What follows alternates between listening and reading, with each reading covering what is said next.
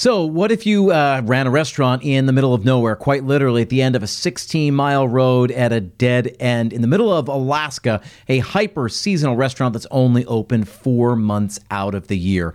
You've got challenges, I'm sure, as does today's guest. So, we're doing another one of these coaching episodes, working through some of the unique challenges and trying to see if we can turn some of those challenges into opportunities. This is a great conversation. Don't go anywhere.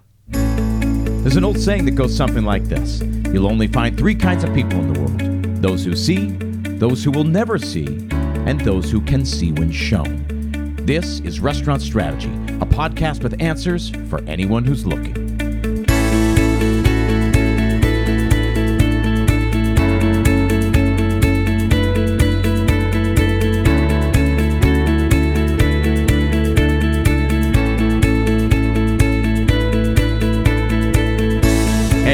Name is Chip Klose, and this is Restaurant Strategy, a podcast dedicated entirely to helping you build a more profitable restaurant.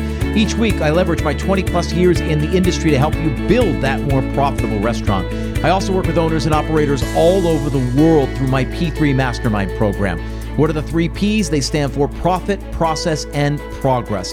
Everything is results oriented, and we focus on finding a path to profitability.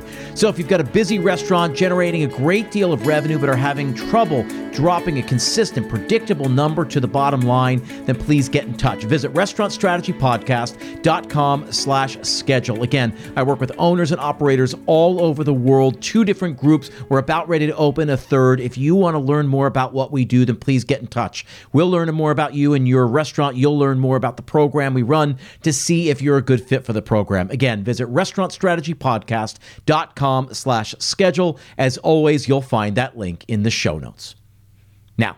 Thousands of restaurants across the country use Kickfin to send instant cashless tip payouts directly to their employees' bank accounts the second their shift ends. It's a really simple solution to a really big problem. Because let's face it, paying out cash tips to your workers day after day, shift after shift, is kind of a nightmare. Tedious tip distribution takes managers away from work that matters. It's hard to track payments, which leads to accounting and compliance headaches. Plus, cash tip outs create the perfect opportunity for theft. And there's never enough cash on hand to pay out those tips. So, managers are constantly having to make bank runs. Bottom line, there's never been a secure, efficient way to tip out until now. Meet Kickfin. Kickfin is an easy to use software that sends real time, cashless tip payouts straight to your employees' bank accounts 24 7, 365. Tipping out with Kickfin gives managers and operators hours back in their day. It makes reporting a breeze and protects your business from mistakes and theft. And employees love it, so it's one of the best recruiting tools out there. Best of all, restaurants can have Kickfin up and running overnight. Employees can enroll in seconds, no hardware, no contracts, no setup fees. Get in touch today for a personalized demo and see how restaurants and bars across the country are tipping out with Kickfin. Visit kickfin.com slash demo. That link is also in the show notes. Now, my guest on today's show is a woman by the name of Jeannine Jabaay. She runs Dirty Skillet and Bear Creek Lodge up in Hope, Alaska. This is going to be a great conversation. Jeannine, welcome to the show. Thank you very much for having me. My pleasure. So, uh, to bring the uh, the listeners up to speed, you and I got connected through the uh, the Bar and Restaurant Expo out in Las Vegas. You were there with your team, or some of your team, right? Mm-hmm. Mm-hmm. And you enjoyed it? Enjoyed yourself? Yeah. This is our second year, and there were three of us there. We kind of broke off and did the classes. You know, you go here, you go here, you go here. And my husband actually sat through one of your classes, came back and told my chef and I, this is the next one we're all going to. So we all showed up yeah, to yeah. your class. Uh, yeah, and it was amazing. It was very, very helpful. Yeah, good. I, I love that show because of the educational component to it, and because I get to com- uh, connect with so many restaurant owners and operators, and sort of sort of shift the way that they uh, that they think about their businesses and all that. So we got connected out there. Um, I offered up a bunch of free calls uh, to uh, to people in the audience. You guys took me up on it. We had a great call I want to talk about that, but I first want uh, you to give the audience a little bit of context who you are, where you're located, what your restaurant is, what it's all about, and sort of some of the uniqueness about it, because there are definitely some uh, unique challenges that you guys deal with. Give them some context about what Dirty Skillet is. Sure. Uh, Dirty Skillet was opened in 2019. We bought the property in 2018, but we're pretty rural. We're in Alaska. We're on the road system. So once a week, one company is willing to deliver to us. But if we want to get anything else, grocery wise, product wise, produce, beer and wine, whatever, we have to drive all the way to Anchorage, which is about an hour and a half to two hours from us, depending on traffic, construction, things like that. Um. Our restaurant is actually part of our lodge, so it's actually the on-site dinner restaurant component to our lodge. So we rent out little cabins. I'm actually sitting in the day lodge, which has a coffee shop behind me, and uh, kind of the place where guests check in. But across the way, across the property, across the pond, is our restaurant, Dirty Skillet, and it's open six nights a week for dinner. I love it. What made you guys do this, open this? Because it's it's beautiful as I've checked it out. Thanks. It is beautiful. It's very small. It's the town of Hope only has about 300 people, depending on who you ask. Maybe maybe 150 year round. Depends. Right. uh, but this has been home for me. I was born and raised in Alaska. I'm fourth generation. I have six children. They're all fifth generation Alaskan. I was born in Anchorage, so were all my kids. We moved to Hope about 10 years ago, and this was the first time I really knew what home was. So even though I was so rooted in Alaska, there's something different about this town that I just knew this is where my family belongs. And having so many kids, I wanted to raise them sort of feral. I don't know if that makes me a good mom or I don't know. Uh, but I love that I can not see my kids for four or five hours and know that they're perfectly safe, healthy, happy, living a great life, building some fort in some woods somewhere. Um, yeah. It's been a very, very cool place.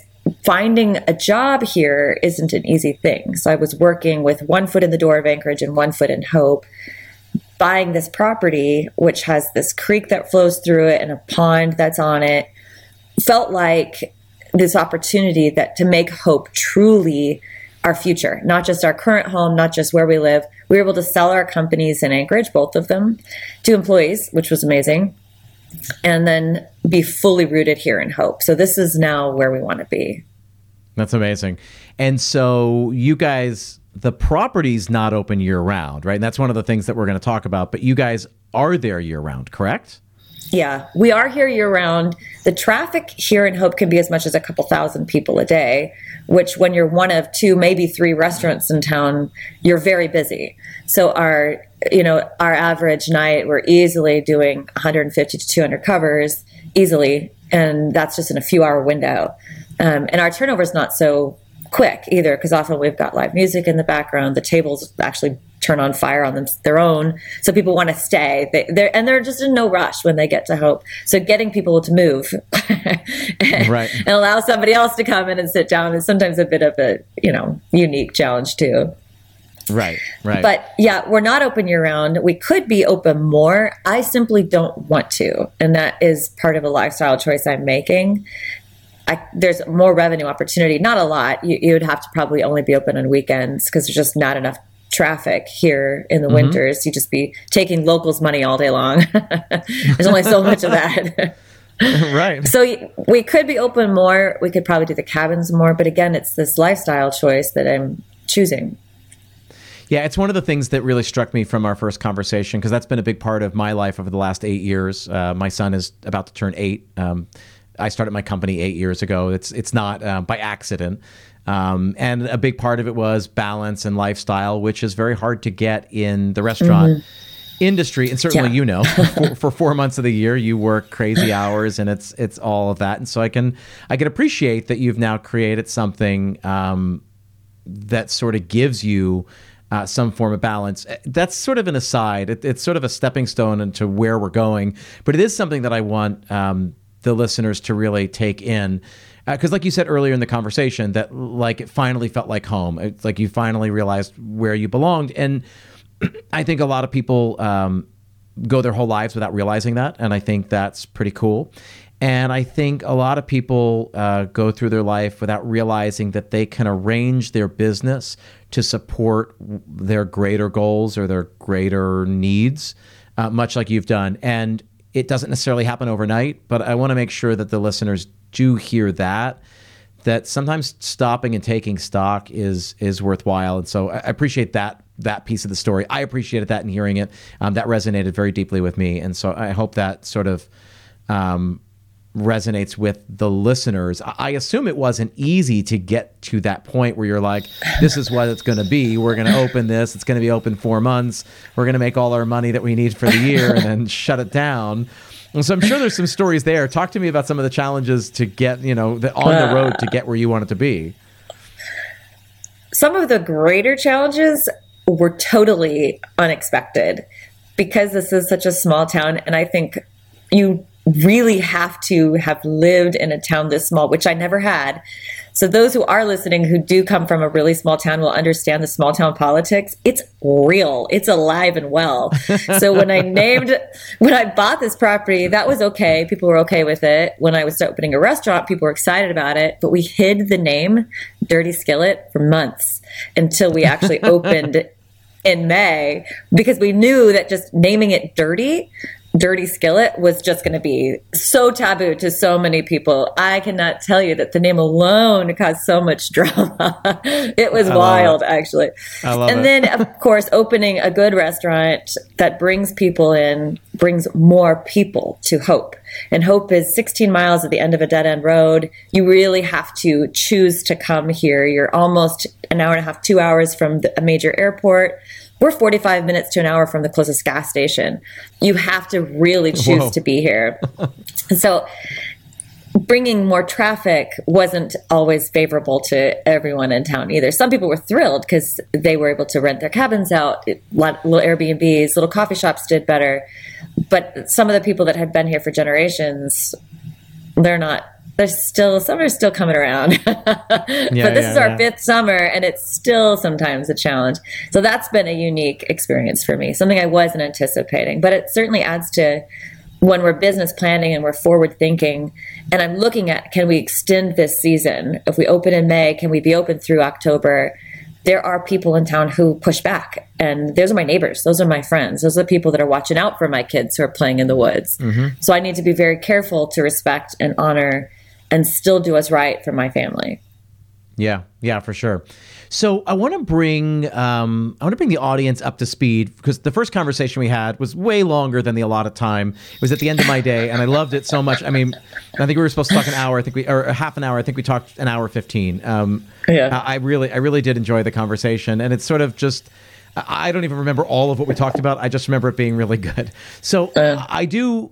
Uh, there were specific things that we covered that I do want you to bring people up to speed because one of the reasons so I'm doing these coaching calls, right? So it's like in real time, we're recording it, um, sort of working through things, giving people action items to step away, just like I would do in a regular coaching um, setting, um, trying to to lift the veil on what coaching is and um, how it can be so so powerful one of the things that I want to get out of this one is that we pretty much had a coaching call, a pretty long coaching call, and I want to bring people up to speed uh, as in regards to what we talked about then, sort of the notes you took, what you wanted to implement, and I want to use this to really talk about how we take that stuff and put it into practice. Because as we're doing this interview, we're doing this conversation, um, you're just getting ready, I mean, just getting ready to open for right. the season. And I thought this would be a really cool time to sit and have this conversation and record this conversation because it's like just ready to get crazy for you. So, talk a little bit tell the listeners a little bit of what we talked about meaning like what were some of the challenges you had over the last couple of summers things you wanted to correct for this year? What are some of the solutions we came to? And then we could talk about what you're going to do about uh, implementing them. Okay, sure.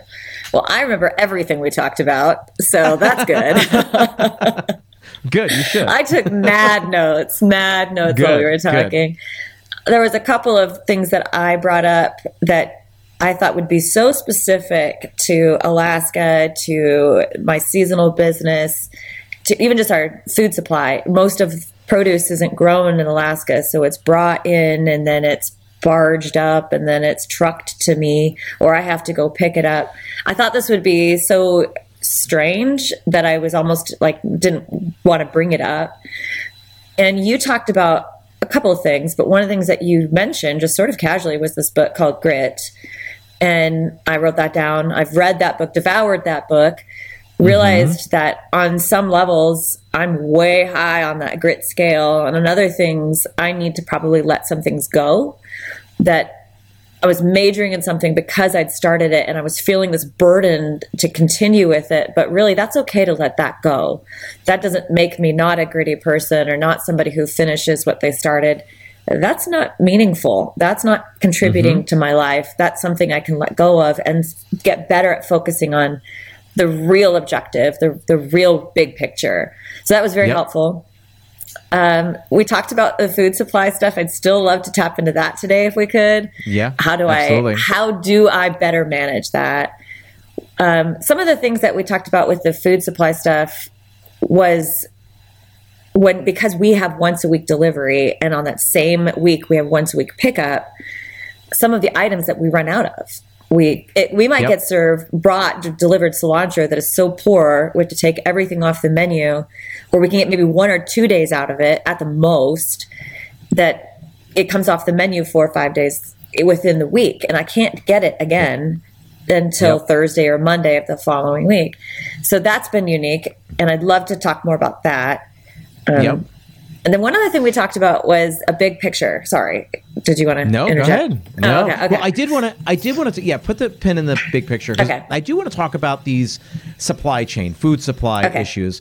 Because one of the things that you talked about was 86ing items that you sort of, uh, and, and I do this a lot with my clients. Like we build projections. What sort of revenue do you think you're going to do? How much of something are you going to sell? How do you build, you know, look at your inventory? How do you build PARs and place orders? And you have a very, um, steep challenge of having to uh, predict the future a week, sometimes 10 days in advance when you place an order and then go pick it up. One of the things we talked about is some of your signature items you'll run out of. And by the time you get to Friday, Saturday, Sunday, people are sort of annoyed at you that they've made their reservation a month beforehand and you don't have the thing that they were specifically coming, the signature, the thing you're famous for. And one of the things that we talked about, one of my suggestions was twofold. Number one, either just take it from the menu and just hand sell it. So you deliver the menus and you say, you know, and also tonight we're, you know, proud to serve our signature dish and you sell it that way. Or what we really came to was this idea of pre selling the items. Mm-hmm. That if you, mm-hmm. and certainly, you know, there's great Chinese restaurants that say well, you, you have to pre order your Peking duck. You've got to pre-order a suckling pig. There are restaurants that do that. Like if you've got something that's really special and you want to make sure to serve everybody who wants it, pre-sell it, then it helps you with your cash flow. You get money in the door when people are making the reservation. You can then take that to purchase the items and you've got enough on hand. So if you've got pre-orders for 80, maybe you get 120 so you know you can sell another 40 by hand or if you sell 80, maybe get another 20. You know, you can sell another 20 by hand, but you know you've got enough for the people who have pre ordered that dish ahead of time for something very, very special and unique and signature to your, to your mm-hmm. thing. So I want to touch upon that. Have you given any fur- further thought to that? Oh, yes. Great conversations with my chef and my team. Uh, one of the things about, about that too is we do take reservations through Open Table and they get you know the automatic texts emails whatever it is that open table has set up to confirm but there was yep. no actual human contact at all it was sort of we just kind of expected them to show up and if they didn't we just cross their name off the list and move on but yep. because our restaurant is so small if somebody didn't show up first off that's i'm holding this table and there's a line and that is yep. tragic to me yep. Um, so but also because some of our dishes do run out, you know, our 22 ounce bone in ribeye or, or, even our balls that we are famous for. We, our bumper sticker literally says we are famous for our balls. And, and it's this dish that everybody comes to. It's the go-to.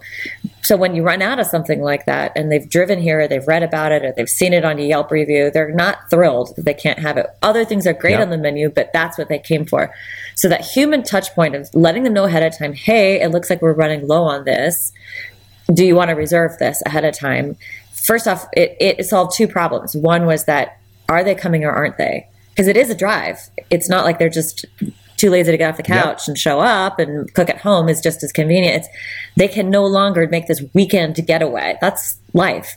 But to know that yep. ahead of time means I'm not holding this table for them. It's so basic. I'm shocked I didn't think about it.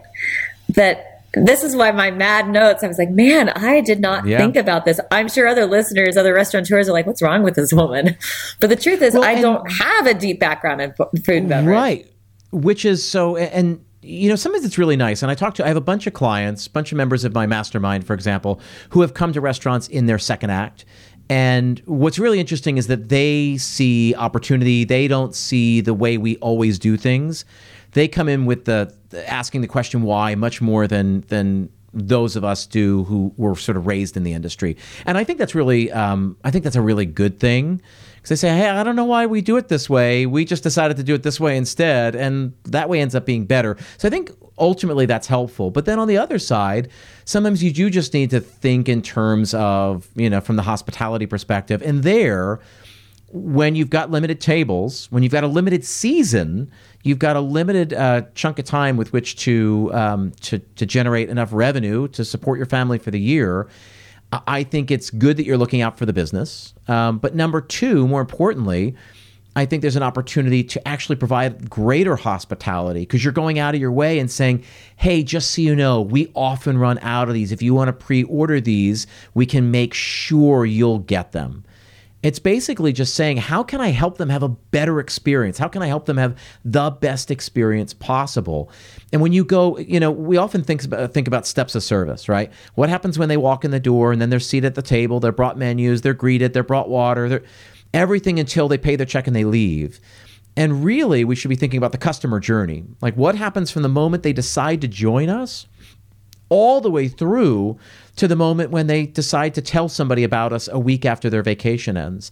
And when you start thinking in terms of what are all the touch points I could or should have in that journey, we start thinking about how can we then extend the hospitality beyond the four walls? How can we begin the experience before they even get here, before they even get to Alaska? How can we get them even more excited? Hey, we've got our 22 ounce bone in ribeye. You know, these tomahawk chops sell out every single night. If you want to pre order one now, we'll guarantee you get one, right? And being able to tell your story, that which is. Um, that which is like sort of a, a constriction on you, right? That we got to drive all the way into town to pick up some specialty items and come back you're basically saying we have to drive all the way in to get these. We wanted to know whether you wanted us to get you one as well when we went there. I mean, it's really what you're saying. It's we say it to our friends, "Hey, I'm going to go get some coffee. Anybody need a coffee? Anybody need something from the bar? Anybody want something from? I'm going to go to the store. Do you need something?" It's just it's like the ultimate. It's what we do with our family and friends all the time, and it's just extending that the spirit of that to your guests, which they're literally basically in your home. Literally, basically, my home is on the property.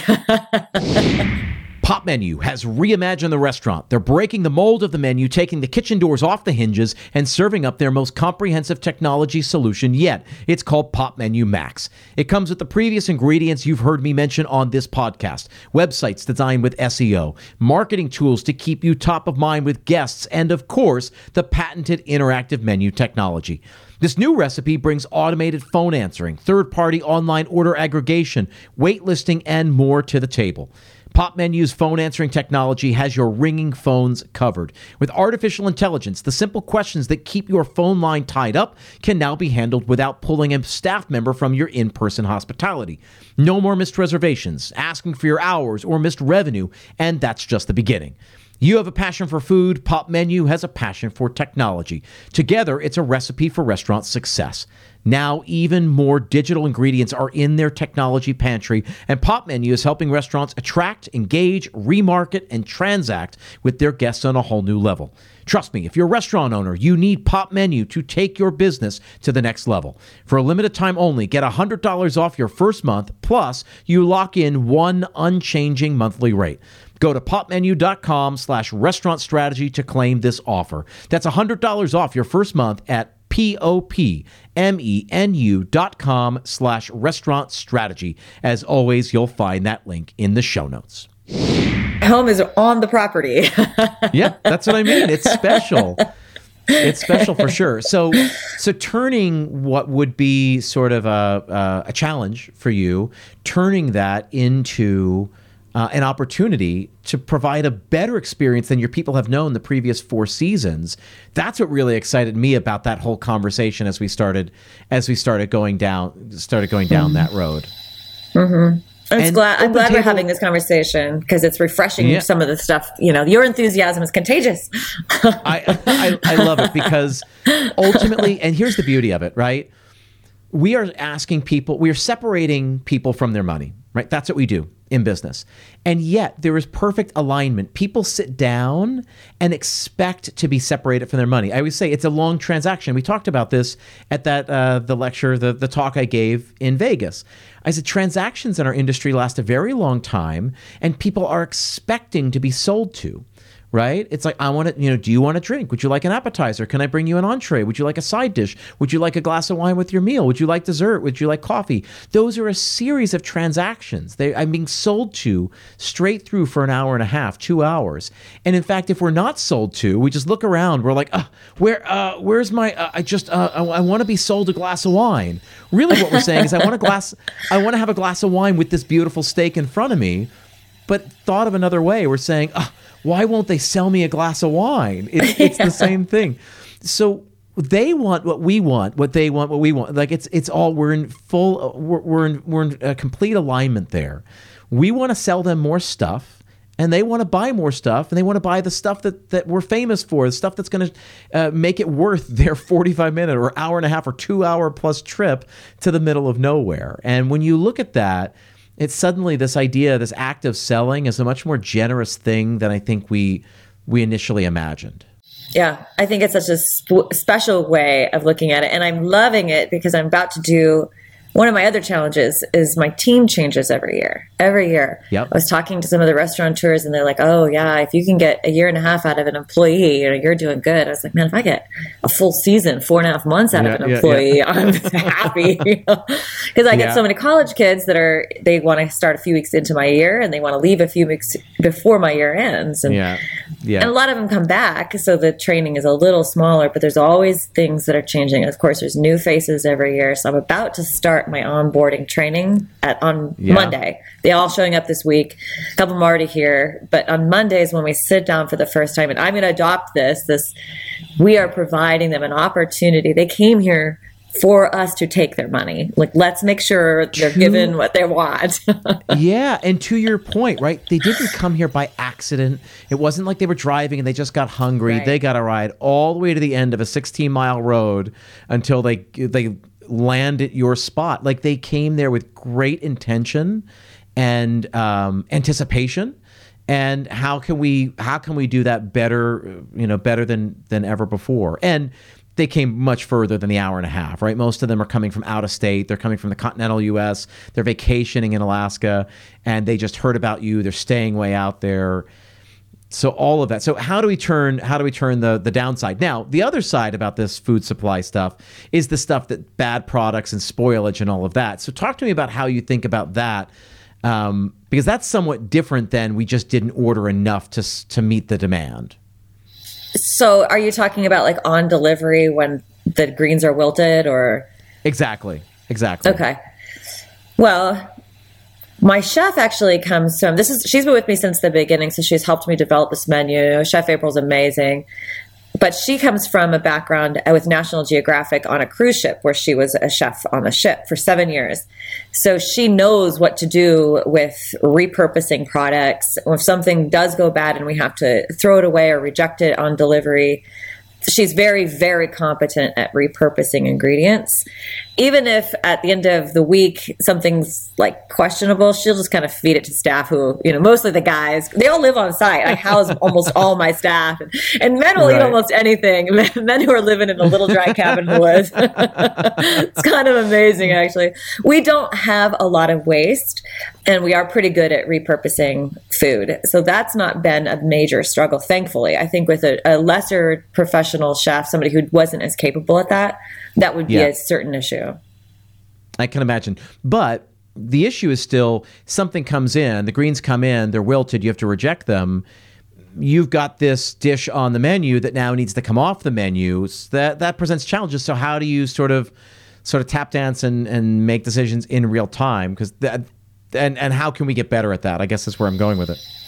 Yeah, I, the better at it is the part I don't know. I can tell you how we deal with it. So, for example, this last year, iceberg lettuce was really difficult here. I don't know why something as basic as iceberg lettuce kept showing up soft and squishy and wet and sometimes even browning already. And um, so we switched actually our salad. We took it instead the description would say iceberg lettuce for the Caesar. We just said lettuce, which gave us the flexibility to use whatever romaine or whatever else we might have, and that helped right. a lot. But it is still we actually have had to take things off the menus. Like we had this really beautiful portobello mushroom, those big fat mushrooms that was stuffed, and we called it the caprock stuffed mushroom and but getting that mushroom to hope they were all different sizes and so you can't serve yeah. something for $22 that's this big at least yeah, not in yeah. hope alaska so we would go back to the grocery store which is a, not feasible most days to just take a three hour round trip drive plus the time it takes yep. to shop so we would put it, emails out. Hey, anybody coming to Hope? We'll uh, buy you yeah. a beer if you'll pick up some mushrooms for us. Oh, that's and cool. then they'd go around. That. Yeah, yeah. We've had a few of those deliveries. so how do you do that? How do you ask for who are you? Are you sending it to your email list or on uh, social media or what? Mostly social media. We do have a few people that, you know, friends will say, Hey, I'm coming to Hope. So excited to see you. And then I, if I've got that in my mental bank that, oh, my brother in law is coming, my best friend yep. from high school is coming out, then I'll just shoot him a message say, Have you left Anchorage yet? Are you able to stop at the store? And then it's also easy because I can put in like a will call order, even, you know, those like pickups that just Yep. normal people who go grocery shopping, something I haven't been able to do sure. in years. You know, they just drive up, tell them they're there, they deliver. It's been pretty nice, but there certainly means that there's those days that we've had to completely adjust the menu. Um, I'm hoping this year it's better. Yeah, we'll see. yeah, yeah, we'll see. But but I love that. So I find myself thinking, how can you again? How can you take sort of this liability and turn it into an opportunity? Um, like I would say, like you should be taking pictures of everybody who comes in, you know, it, and it should be so whatever Diana comes brings you mushrooms, it's like Diana's mushroom appetizer. Like we should name it after her for the Aww, week. If you've got paper menu, so right? It's like, and then people are like, "Who's Diana?" Like, well, we uh, got a bad delivery, and Diana and Diana came up, and we sometimes do this, and we took her picture, and it's on social media and we Aww. named the dish after her for the week. Like there's an opportunity and then people are like yeah. And then what happens is that they start understanding your reality. They start it helps them understand how special it is. That like yeah it's three hour round trip exactly like you said. It's a three hour round trip not to mention the time it takes to shop and we don't have that most days it's three hours that have to be spent prepping or, or otherwise breaking down you know getting our stations ready but Diana was our savior because she was coming this way anyway. And so we named it after her. We bought her a drink, made her a salad, you know, made her the salad that was named after her, or whatever it was. We took her picture and, you know, now we get, and then they, they go back and they tell that story. Like, we went to this really place, like it's in the middle of nowhere, so much so that if they get something bad, they have to enlist other people who are driving up to go stop at the supermarket and get like for me that's a story like that's really yeah, special that's do you know really what i mean cute. Yeah. Like we, it's funny because so my brother got married a few years back, and we went to Newport, Rhode Island, and we were going to go fishing. So we went deep sea fishing, and the restaurant we were we were going to go for one of his dinners, they were like, "Oh, if you're going fishing, just bring back all the stuff. We'll clean it, prep it, and we'll serve you the stuff, whatever you catch that night." We were like, like let me just tell you what's the story that we're telling now, whatever, five, six years later. Like, we're telling that story because it was cool. Like, where else do you get to, like, like, we're gonna go fishing, and then what are we gonna do with a bunch of fish? We're like in an Airbnb, like nine guys in an Airbnb. Like we're not keeping fish. We're not we're not cooking fish. Like, but we brought them right to the restaurant, and they're like, okay, we'll see you in three hours. Like we brought them there. We went back. We you know we got showered and dressed, went out and like, and it was all ready for us. And they're like, here is your, you know, the black, you know, the the black bass you caught. Here's the the blackfish you, the rockfish you caught. It was really cool. So it's an opportunity to sort of like turn a weird like that's as I always say, what are the stories only you can tell? I've been doing this a long time. I've never come across anyone who can tell that story that you can tell. So I would say over the course of the season, inevitably, you are going to come across some of those. So I would find ways to magnify that rather than sort of sweeping it under the rug and be like, oh, we got a bad delivery. We ran out of this. It's, man, we got a bad delivery. We ran out of it because it was so popular. And Diana was our savior, or whoever it is that brought this thing up. God bless Diana. We, God bless Diana. For the sake of this conversation, she has saved you with mushrooms. Yes. But you understand what I mean? Like there's an opportunity yeah. there. It's really cool. And so if, I love it. if you see those not as liabilities or sort of like a crisis, um, as uh, but rather as an opportunity to to magnify your story, to magnify what makes you so special. Uh, one of the biggest things I hope you take away from these conversations we've had is that find all the quirky things that exist because of your where you are and just lean into them and magnify them and make them even like the steak. We do a 22 ounce bone in ribeye with this tomahawk chop. We always run out. We're famous for it. Pre order it, prepay. You'll guarantee you get it. And then people are like, yeah. And they even made us prepay. We had to pre purchase the steak. And I think you'll start selling them for the table because people will be like, well, I'm making a reservation for six of us. I'm like, so get two of them for the middle of the table. So I bet you they'll get like six entrees and then put one or two of them in the center and you'll actually sell more you know your your price per head your your you know your the revenue you drive per person will go up because people will just start like ordering those for the center of the table if you position it right you know what i mean yeah yeah that's pretty awesome actually yeah Thank you. You know, the lame part about being on a podcast is I can't write it down without everybody thinking yeah. I'm not paying attention and I want to write all this down. so it's funny. So the beauty of it is that it's being recorded and yeah. you'll get to oh, hear it. Just in a few weeks, you'll get to listen to it and everybody, and you can send it to your team and say, hey, listen, talked about some really cool things. What do you guys think about this? Eh, this is you know and we always talk about like how you get buy-in or a sense of ownership with your staff so it's not just you telling them what to do but you saying, hey, here's the idea. What are the things that are really weird about us? That are really quirky about how we have to do business because of our limitations? What are all those things and how can we magnify them? And if you ask a bunch of other people to see, you've been with it for so long, you, have probably lost perspective. You can't see the forest for the trees. I'm hearing your story for the first time, and, and I can help highlight some of these things like, I don't know. Like, you definitely have to put these people on Instagram. You definitely have to name the dish after these people because like because they did this for you it's like a small gesture that they're going to take they're going to like the person's going to tell the story the guests are going to be like this is so weird and they're going to tell that story when you start doing that kind of stuff that's when so it's funny. I've got my friend Shawn Walchef, who's a podcaster himself and a restaurant owner, and he says, "When does a story? Um, how does a story become a legend?"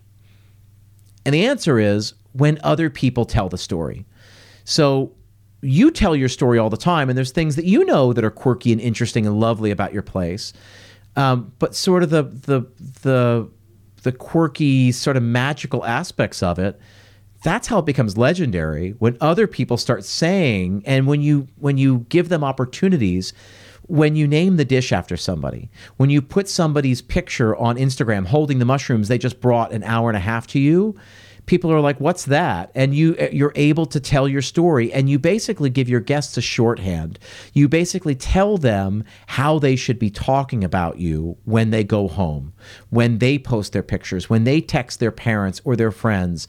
And you're basically saying this place is so deep in the middle of nowhere that this is the kind of thing they have to do when they run out of food. And i'm telling you that's how you help people tell your story and you'll be even bigger than you ever were does that make sense? Does that resonate? I mean, you understand the truth behind that. Yeah. I think you're right okay. that I don't see it all. And so sometimes somebody else will, you know, a guest even will be like, You have a duck that just walked into your bar. and I'm like, Oh my gosh, just shoo it out. And they were, I realized like 15 cameras were all taking pictures of yeah. these ducks. But the ducks are always in my bar. So I'd forgotten yeah. that it was yeah. weird.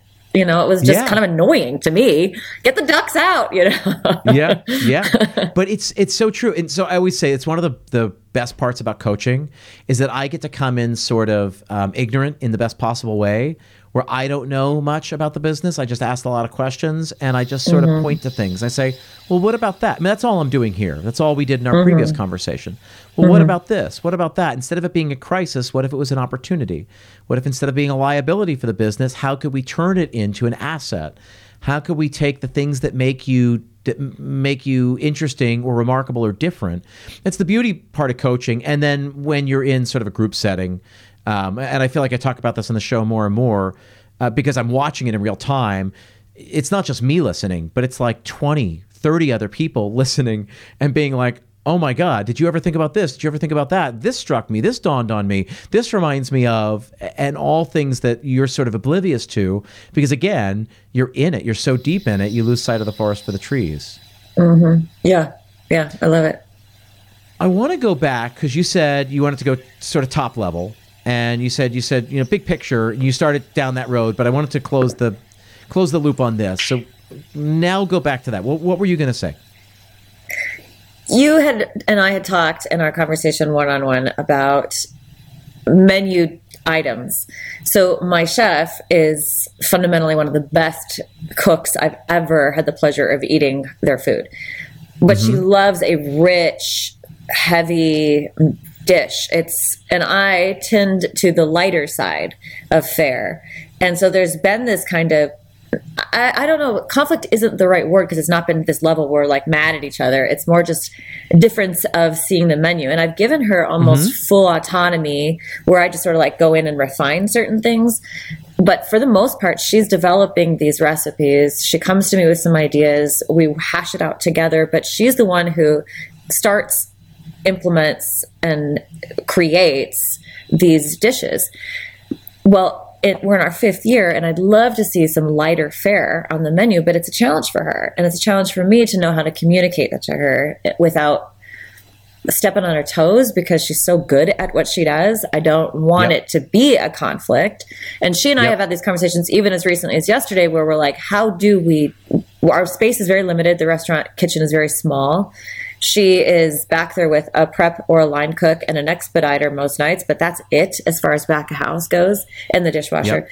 But otherwise, that's it. As far as prep food, creating the food, it's her and one other person. So it's very, very small. So she's able to do a ton of food single, almost single handedly. So to add something to her actual plate that's not in her natural wheelhouse, I'm, I'm wanting to know how to do that. How do I walk the restaurant through that?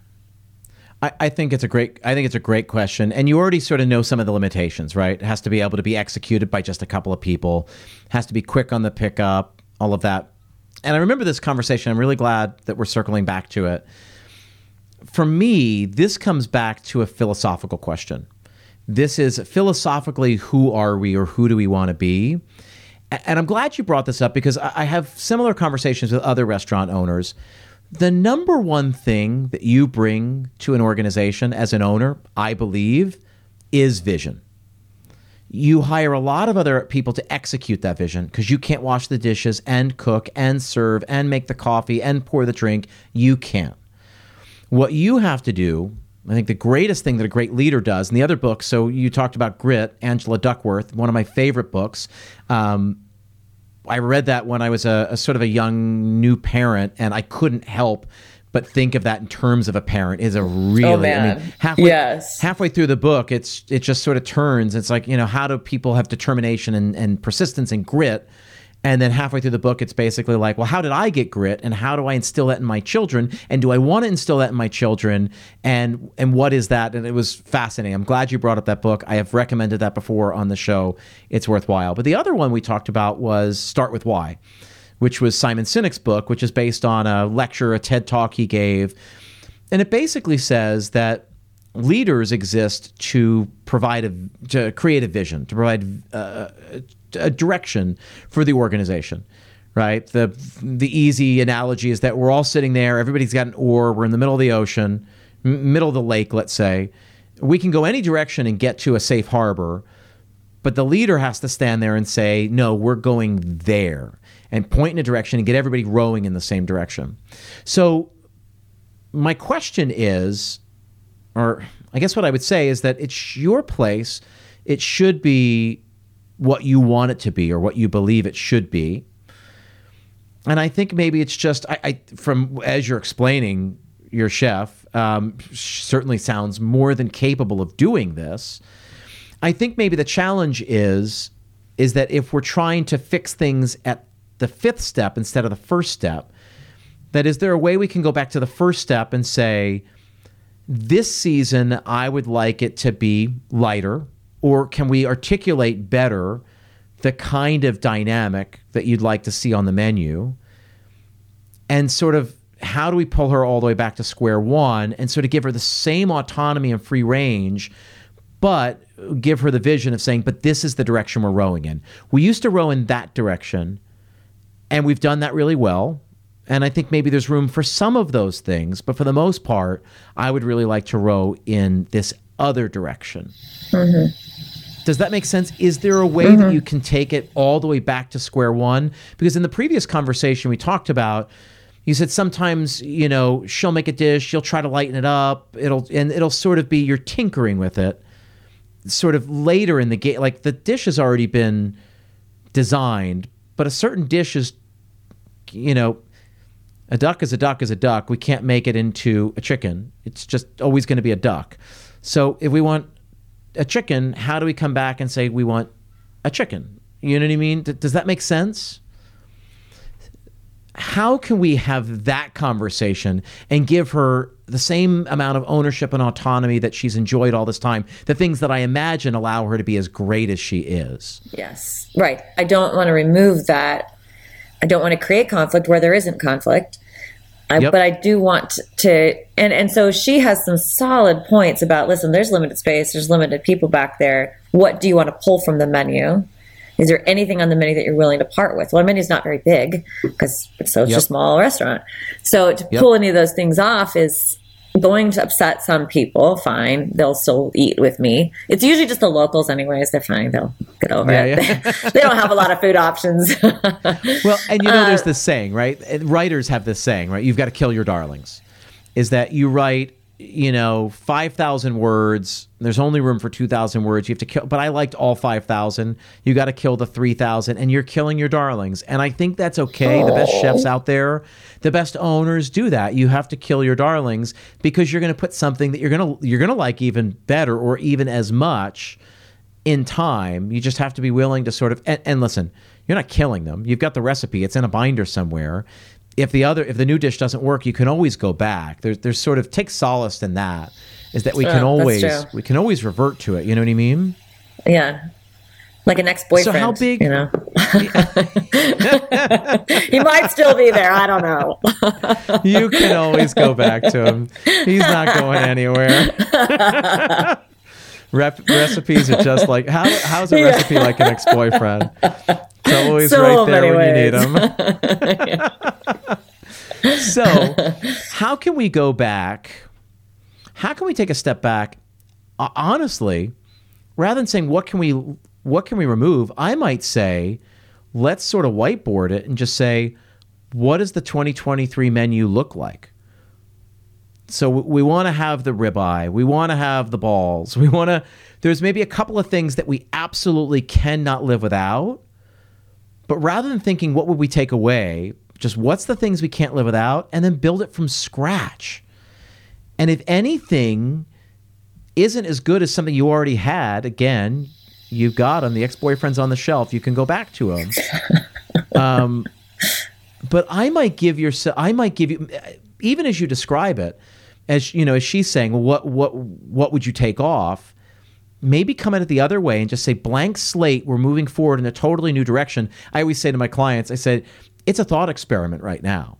You're not doing anything. And yes you're going to have paying customers in a couple of weeks but right now today tomorrow the next day you can spend the next four days coming up with a brand new menu and really a brand new vision. And if you say hey i'd like an, a menu that accomplishes this that focuses on this and this and this, and you're going to have to fill in the this and this and this. You're going to have to articulate it for her. But rather than saying, well, don't do this, maybe find something else, maybe that's too um, restricting. and maybe just give her sort of free reign. And maybe ultimately that's what you really want too, is to say, let's give ourselves the freedom to come up with something totally new. Hmm. Yeah, I like it. Does that sound really scary?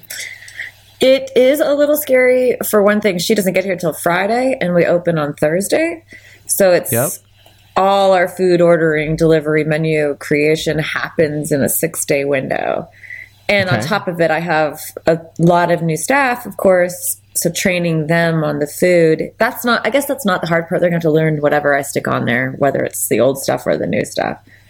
It yep. is probably just fear that keeps me from making those changes and fear you know i, I want to keep her. I'm doing everything i can to keep her happy. Happy chef happy kitchen. Yeah. Yeah yeah yeah. And and listen ultimately there's a reason she comes keeps coming back to you. I think she probably gets a lot out of this. I think she's probably it's it's a good match in a lot of ways. But even over the next couple of days the best chefs i've worked with um, don't need a kitchen a stove or a rain you know to, to, to come up with great food they sort of come up with it. Well, like, okay, what if we did something like this? I, I haven't all worked it all out. I don't know the recipe, but what if we did a chicken with this and with that? Okay, maybe there's that. I mean, it might be sort of a a rough menu she can send you in the next couple of days, and you guys can just look at it and look at it fresh, clean, with, without any sort of ghosts on the menu, without your ex boyfriend. Let's look at the new boyfriend. you know what I mean? We got to give the new boyfriend a try you know, and inevitably you're saying, well, is he as nice as my old boyfriend? Is he as rich as my old boyfriend? Is, you know what I mean? But like, like you're gonna you're gonna do that. But right now, your job is to just give the new boyfriend a chance. And I think with sort of the the old boyfriend at the at the next table, you can't really do that. I don't know how you do that with your limited time frame. I don't know if it's possible, but I think I think it's probably worthwhile to do. Mm-hmm. Yeah, I think so too. I think it needs to happen for a lot of reasons, but it is a request that people make. They are still buy the other food and they still yep. love it, but they started with I'm looking for this. Do you have it? And my answer is no, try this. And I'd like yep. to be able to say, yes, I do have that solution. Yeah. And shock them with so, that. So I think that here's your action item leaving this call or one of the action items is you need to sit down, spend 20 minutes or 30 minutes just trying to articulate in a in a couple of sentences. Don't write a page, don't even write a paragraph. In a couple of sentences what you would like the menu to be. What you'd like I would like the menu to be a reflection of this. I would like it to celebrate these flavors. I would like it lighter, meaning this, this, and this instead of this, this, and this so you can as clearly so you can articulate as clearly as possible what it is you're looking for, what you think your guests are looking for, and sort of say, you know, if we can do this, I, I want to give you the freedom to do this your way, but it's got to be again using the the rowing analogy. But this is the direction we're rowing. We're going to row that way, not this way anymore, but that way. Mm-hmm. Hmm. I love it. That's great. I appreciate it. And that's really a lesson in leadership, right? If we if we can agree on that, the the most succinct definition for leadership that I've ever heard is that the leader provides vision, provides direction for the organization. That that's the hardest thing to do, and it's really the only thing you really need to do because everyone's looking to you and saying, "What do we do? Where do we go? How do we do it? Why do we do it this way?" And so, if it's a, it's really, and this is where I started saying, I think it's a philosophical question, saying philosophically, who are we? What do we believe in? Why do people come here? What, what are we providing them with? And it used to be that, and now it's going to be this. I will still have some of that. yeah. well, and I think you, but again, give yourself, and this is what I mean, like blue sky, whiteboard it. Um, if you ever see like TV writers when they're trying and they talk when they're trying to break a season, so TV writers, you know, there'll be eight of them. They'll all come into a room and say, okay, we've got 24 episodes of you name the show. What happens this season? It's called, they, they're trying to break a season, break the story. What's going to happen over the course of this season? Well, this is the main arc, and then this happens, and this happens, and they slowly do it, but they give themselves just total freedom to say, well, what if this happened? Well, what if this person did that? Or what if any TV show that's out there was written the same way? A group of really smart people all came together, and the showrunners or the executive producers said, This is what it is, right? Provided the vision. We're rowing in that direction. Okay, here's the direction. Well, what would happen? right? And you think back to any of the most famous shows, Cheers or Friends or The Cosby Show, whatever it is, right? It was, well, what happens this episode? What happens this season? What's the story? That's what you have to provide and just say and give the chef the freedom and really give yourself the freedom, I'm guessing, to say, well, what if we did this? Well, what if we did that? What if we offered this? What if we were the kind of place that did this instead of that? But you can't do that again to use the ex-boyfriend metaphor. Can't do that with you know with all the ex-boyfriends hanging around at the table. You you got to sort of like leave them. Yeah, I mean, but when you look at a menu, again, when you look at a menu and you say what should we get rid of, it's basically all the ex-boyfriends are on the menu. Well, which ones are we getting rid of? Where's room for new boyfriends? You know what I mean? Like that's it's just not you've got them all sitting there at the table with you. They're all there on the paper and it's like, eh, just just give yourself the freedom to come up with something totally fresh and totally new. And I bet you you could come up with something in a couple of days' time and you could just look at it as a thought experiment, knowing that you could just return to the old one and do it the other way if you wanted to, where you sort of try out a new item every week, slowly replace things from the existing menu. Hmm. Which do you think is a better method? Start from scratch, keep those two, three things maybe that you just can't live without and rewrite the rest? Or is it better to, you know, not rip all the band aids off at once? I think in listening to you, I would go with the first way. Really? Because I think I think that's I think you want stylistically, tonally, philosophically, I think you want something different. I hear it. I hear it now. I heard it in the previous conversation. Okay. And I think there's going to be an opportunity for the the chef to just come up with a bunch of really great ideas from scratch. That being said, given the time constraints, that might not be possible. I, I think it is possible in this time, but She's if pretty not, awesome, yeah. So that's what I believe for you for this situation right here, right now. That's what I think you should do because ultimately, I think that's what you want. You want to see it totally fresh. So think of what are the things we cannot live without the steak, the balls, you pick one or two others, and then then I don't know, where do we go? I don't know. Where do you where do you want to go in the trip? Maybe we go that way, maybe we go this way. I think ultimately that's that's what you that's what you want. Mhm. Yeah. I'm going to chew on that. I think you're right, but I'm I'm scared. I'm scared to admit it, but I think you might be right. uh, and at the end of the day, here's the beauty of it. Again, it's just a thought experiment. Yeah. If you get through, okay. so you say, hey, by the time you get, and you might say this, by the time you get here on Friday, I'd love to see a whole new menu. You're going to sit down and articulate this new vision and you're going to say, hey, I don't think I did a really good job articulating what I think I want it to be. I think what we ended up doing was tinkering with something at the last minute, and I don't think that did justice to the dish you were trying to create. And I think I was trying to turn some, you know, I was turning, trying to turn one thing into something it didn't want to be. So I just want to start from scratch as a thought experiment. We know the old menu works, we can always return to that.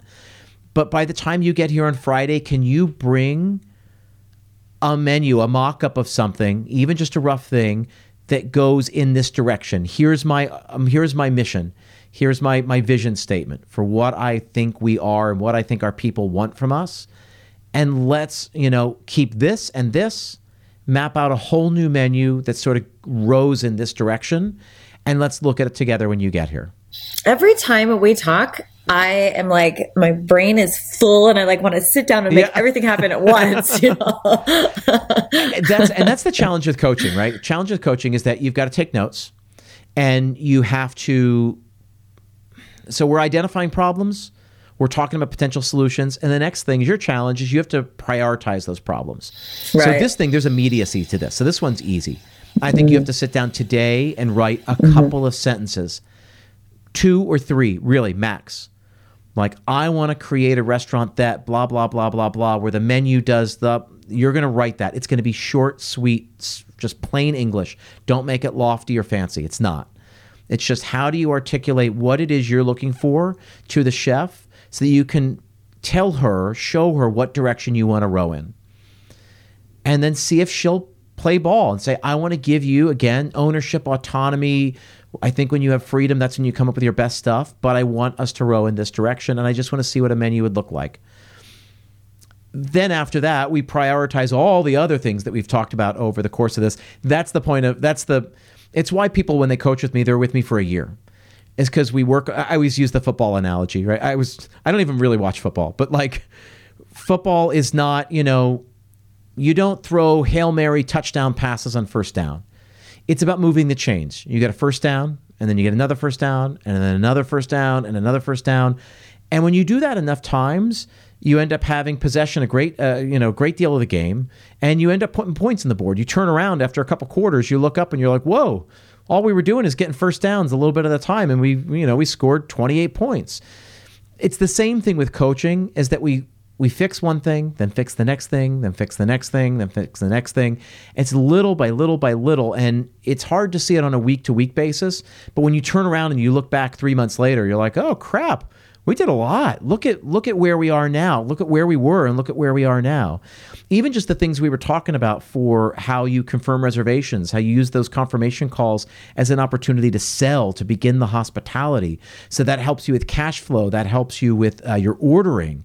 That helps you with your hospitality. So you don't have to say, "I'm so sorry, we're 86 the famous dish." Like, like that's a huge thing to implement now we're talking you know philosophically. Again tonally what do you want this place to be? That's gonna that's gonna dictate how your uh, how your chef does what she does so well how you communicate to your team what you want from them and how they are gonna succeed this summer you know and, and how they need to exist in this property. And we just do it little by little by little. You do those couple of things and then we move on to the next things. Mm-hmm. yeah.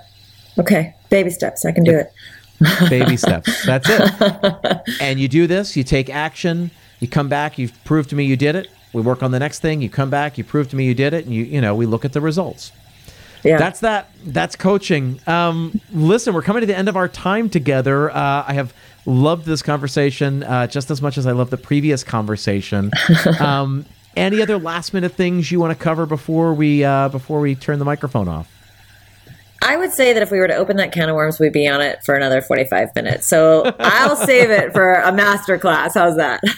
Great. Sounds good. Sounds good. Perfect. Um, I do want to give you a chance to let the listeners know about uh, where they can find more about Dirty Skillet um, and everything you guys are, are doing up there.